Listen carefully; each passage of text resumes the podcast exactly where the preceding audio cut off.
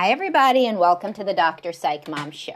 Today, I'm going to be talking about what does the post honeymoon stage look like for happy couples, right?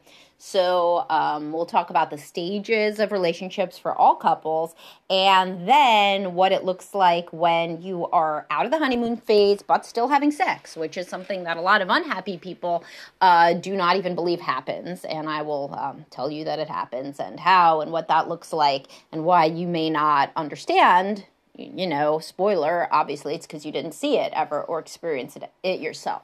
Before that, though, please do subscribe. The most recent subscriber episode is about how often, how, and why to have close, deep, connected conversations. Because for women, this is frequently uh, the same as what sex is for men. It's like the only way they really feel close, married, in love. And if the last time you had a real in depth conversation where you were interested in your wife's inner world was, you know, 10 years ago, then it is likely that was also the last time you experienced a blowjob, you know? So we'll talk about that in that episode. You do have to subscribe to hear that, and you get over 120 other episodes. So it is a really good uh, deal, good bang for your buck for the $6.99 a month, sorry, $5.99 a month that you would spend for the subscription. Separately, if you're interested in all of this stuff, you should be um, a member of my secret Facebook group, which has over 300 members and is a real bastion of intellectual and um, funny conversations about relationships, sex, um, family, parenting, divorce, dating, all sorts of stuff. All right, and that would be separate. I do not own these companies. I cannot merge them into one fee, as people have asked. That is $4.99. So, in a worst case scenario, you would be spending 11 bucks a month for a really ama- amazing, if I do say so myself, amount of content and uh, ability to participate and interact with others in the Facebook group. Okay, so moving on. All right, what what are the stages of relationships? So the stages of relationships are honeymoon stage, which is about 18 months to 3 years after commitment starts. So, limerence or the infatuation stage where you're obsessed with somebody can go on indefinitely if there's uncertainty. But as soon as there is certainty, such as marriage, you know, your your body and brain react differently to that you move forward. The, the clock starts, right? The clock starts because basically, uh, you know, as I've said so many times, our genetic diversity of our species would be better if women had sex with a different guy every time they ovulated, right? So that's what your body wants you to do. So you meet a guy, uh, a, you know, get married, right? Before that, your body doesn't really know that you're gonna have a baby with him. Neither does the woman in most cases. Like literally, she does not know that this is a, that it's game on. So as soon as she knows it's game on, then the clock kind of starts. It's not a, it's not a. Remember, this is not a clock that women start themselves. This is kind of how your brain works you know, remember, you don't feel as excited about your job anymore as you did in the first year, right? Or having a child. Remember, that used to be like, you know, this huge thing when you had a baby, you ran home from work to see the new baby. You don't run home from work to see your 13 year old, you know, not the same way. You love them, but it's different. There's not the novelty response of literally a new thing in your life. So you got to understand what the honeymoon stage is and isn't. And what it isn't is something that women have purposefully and obstructively designed to fuck with you, right? And people who do think that were raised in pretty bad homes. So I feel for you, but you know, that paranoia does not help your relationship any. So, anyway, the clock starts at the moment of marriage, let's say 18 months to three years. Why? Get married, have a baby, nurse a baby, wean a baby, and your body wants you to move on to the next dude. You don't want to move on to the next dude because that's not what our society does, you know, and that's not what people want for their lives. But your body, you know, is different and your brain is different and whatever. So the novelty response fades. What happens then? Goes to disillusionment phase. So this is when people think, oh my God, I didn't marry the best person in the whole universe after all. They're a flawed person. Check this out. You know what? I really see where their ex girlfriend slash ex boyfriend slash ex husband or wife is coming from. You know, and I see, you know, why they're like their father or mother after all. Holy shit. Why did I not understand this before? That they are just not a complete paragon of virtue in every regard. And you know what? They could be pretty annoying. So that's the disillusionment phase. Healthy couples then get fairly quickly to not like super quick, you know, it's a couple years into the acceptance phase, which is, well, you know, this is a flawed person, but I love them and I want a life with them. And I'm a flawed person too. And we're flawed in these different ways. And we can help each other and we can accept each other. And, you know, everything's fine. And this is the person that I love and I want to build a life with, etc. And why do some people get to that sooner? Because they had parents that were kind of like that. You know, they had an easy template it's like saying, you know, why are people who learn English at a younger age better at English usually? Well, because they never had to really learn English. It was like, or any language, you know what I mean? It's like it was there. It's like a fish doesn't know it's in water and you didn't know you were speaking English, you know, if you're an English speaker or whatever.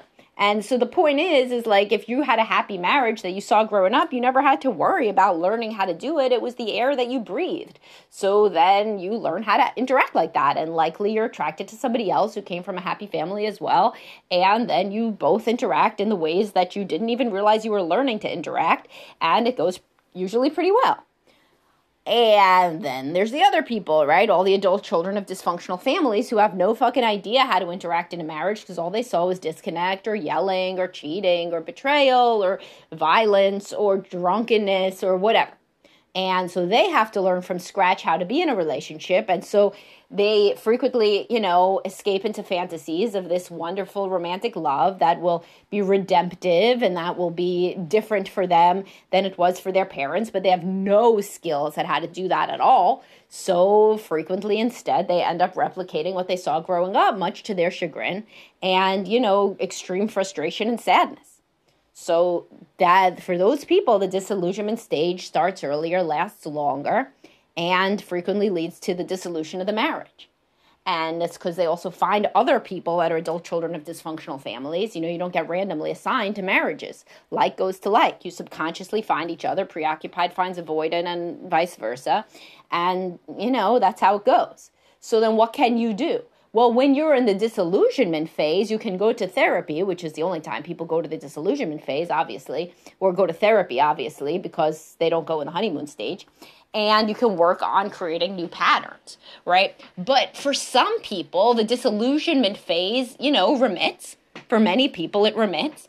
And so then what does that look like? And what does, um, what, what, what is a happy marriage at like year five or 10? What does that really look like? Well, I'll tell you, it looks pretty good. It, people do not have the same lust as they did in the honeymoon phase. Some of the men may, not the same as the honeymoon phase, right? Where it was like, oh my God, is she really going to sleep with me? Oh my God, oh my God, oh my God. I mean, they may still be asking, is she really going to sleep with me?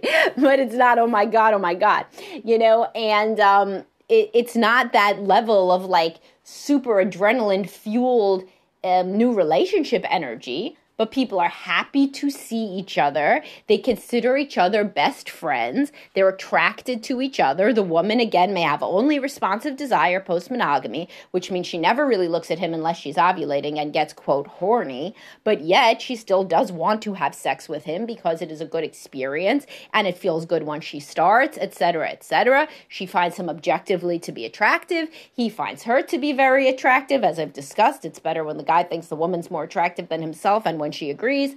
Um, I have a lot of podcasts and posts on that. Uh, men need to think their wives are really hot for things to work.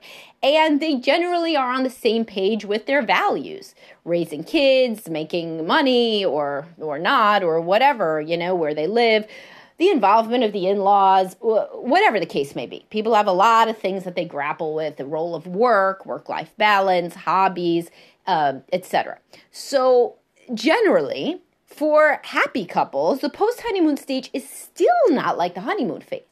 So there are no people that have multiple kids that are having sex multiple times a day, you know, like the same way as they did in the honeymoon phase, racing home from work for a quickie, you know, before they pick the kids up from daycare. Maybe sometimes, you know, like if, again, if she's ovulating, if it's an anniversary, if he did something particularly wonderful. But again, you just got to understand, like, I have a lot of stuff out about this because I, you know, I, I even just had a podcast about like aging and why like people don't increasingly don't accept aging. It's like people kind of convince themselves more and more with every passing year and advances in technology and medication and whatever that like they can somehow stop time you can't stop time. You may be totally in love with your wife, but it's still not like she walks in the house and you like want to fall over because you're just so taken with her beauty.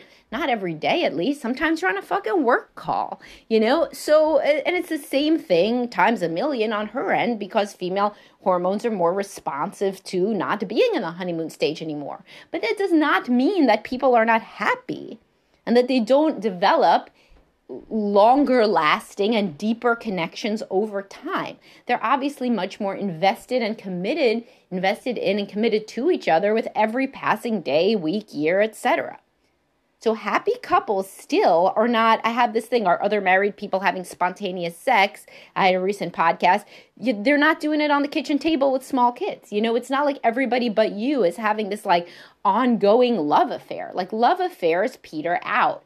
And in happy couples, healthy couples, they are replaced by a stronger bond than the original honeymoon stage, which yes, still does have connected sex and attraction and romantic love, but also has a really strong um, percent, you know, of the pie chart is a friendship and a, a team partnership, you know, of raising kids, etc. So, for couples that are unhappy, the disillusionment phase lasts forever. It can last the rest of the marriage. They had a brief honeymoon phase, and then they're they're basically uh, resentful and disillusioned for fifty years, and that is unfortunately common. You know, in especially the people I see, that's a lot of their parents. You know, were just unhappily married forever, and so the child thinks, okay, it's going to be different for me. I'm going to basically stay in romantic love forever, but that's not possible. So then they go into the disillusionment phase, and because they have no template for how you would um, kind of come back out of that, into this more into this acceptance phase. Their parents never did that. They just it's either on or off for them. It's either that they somehow get back to the honeymoon stage which is impossible. So those are the guys who are always telling their wife i want it to be like it was at the beginning. You have to do this in bed and this in bed and this in bed and this in bed and you have to look at me like this and you have to say these words and you have to wear these clothes. Like it's like they're trying to like direct a movie where they get to be an eternal honeymoon stage. And there's women who do that too. No you're supposed to be romantic. You're supposed to be looking at me and talking to me and like like, you know, when I come into the room, you're supposed to look up in this way and, say this and that. They're also trying to like socially engineer themselves an endless honeymoon phase because in the minds of people of adult children of dysfunctional families who grapple with this, there's really only two stages. It's romantic fairy tale love or disappointment, anger, and frustration. So of course they want to stay in the honeymoon phase. Who wouldn't? But that's impossible. So they set themselves up to fail. So what really the reality is, is that with healthy couples, yes, there's a disillusionment phase. There's frequently some more fighting after that. You know, even with couples that are happy, you know, they will have a little bit more fighting a few years in after a honeymoon stage wears off, power struggles and deciding how the family's going to look and who does what and what the roles are going to be and, and things about kids and money and all sorts of stuff. But you know they have these templates and they figure okay fine my husband slash wife isn't perfect. Then again my mother you know never thought my father was perfect but she loved him you know because of his strengths. What are my partner's strengths? They don't articulate it necessarily but that's kind of how it goes. Well mom and dad weren't perfect either you know but they were able to make it work and they loved each other so, what do you do if you don't have that template? Well, therapy is that template. Ther- therapy, reading books, listening to this podcast and others, you know, like you got to kind of educate yourself basically to reparent yourself. And if your partner is also a person that um, really wants the relationship to work, then they can engage. Couples counseling basically helps you normalize. Like there's so many times I'm in couples counseling with people and they tell me how often they fight and I'm like, "No, you can't fight that much. That's that's not healthy." They're like, "No, you know, people fight." I'm like, no, people don't fight every day. And actually, I just did a uh, video on this because I looked up the statistics finally. So I got statistics. It's only 8% of people, couples, fight every day.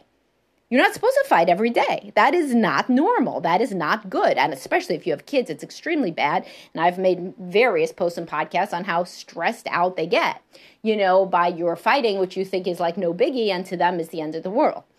So, anyway, um, the point is, you're not supposed to fight every day. And a lot of couples don't even know that because they came from two families where the people fought every day. So, how the hell do they know that that's not normal? You know, and so, or anything people will say like oh people don't really have sex after they have kids and i'll be like that's not true at all, you know? Of course they do. And why do you think that? Well, my parents certainly did, and my mother told me that, you know, or or they slept in separate rooms and I never saw them touch, and you know, they raised us children and we were fine. Because that person has never interrogated oh, well, shit, you know? I mean, is that the only way to live? Probably not. Like, were mom and dad really happy? They certainly never seemed happy. You know, yes, they did raise us kids, but hey, shit, all four of us have gotten divorced, you know, or, or whatever. So the point is, is that it's real hard, but not impossible to reshape your template of the disillusionment and acceptance phases. Everybody likes the honeymoon phase, but after that, you definitely have to reframe marriage. Everybody does. Even the happy couples do. Especially the happy couples. They are so happy because they are actively always thinking to themselves, okay, I don't like this about him, but I do like this about him. Okay, uh, I can't change this about him, but maybe I'll ask him to change this. Maybe I'm the problem with this and I'm going to change this in myself. Maybe the issue is really that I'm too much this and he's too much that. And those two things don't mix, so I'm going to try to be less of this, he's going to try to be less of that. And these sorts of um, imaginations are below the level of consciousness, sometimes above the level. And um, if you came from a family where you saw mom and dad possibly sometimes grapple with personality differences, but then it ended up working out, then these things, then that's second nature. If you didn't, you're going to have to put the work in with teaching yourself about relationships, as you probably already know because you've listened to how many episodes of this already, right? And, uh, you know, therapy can really help. Not always couples. Couples is great, but also individual can really help an individual go deeper you don't have to waste half the session listening to your partner. Not it's not always a waste, you know what I mean. But like you can talk specifically about your own background, your assumptions, your expectations about marriage, your behavior, how to reframe how you think, you know? So it's like couples counseling is great, but it's massively expedited if both people have gone through individual counseling or at least one. I mean, hopefully two. All right, well, I hope you found this interesting. I hope that you subscribe as well. And um, have a great day, everybody. Bye bye.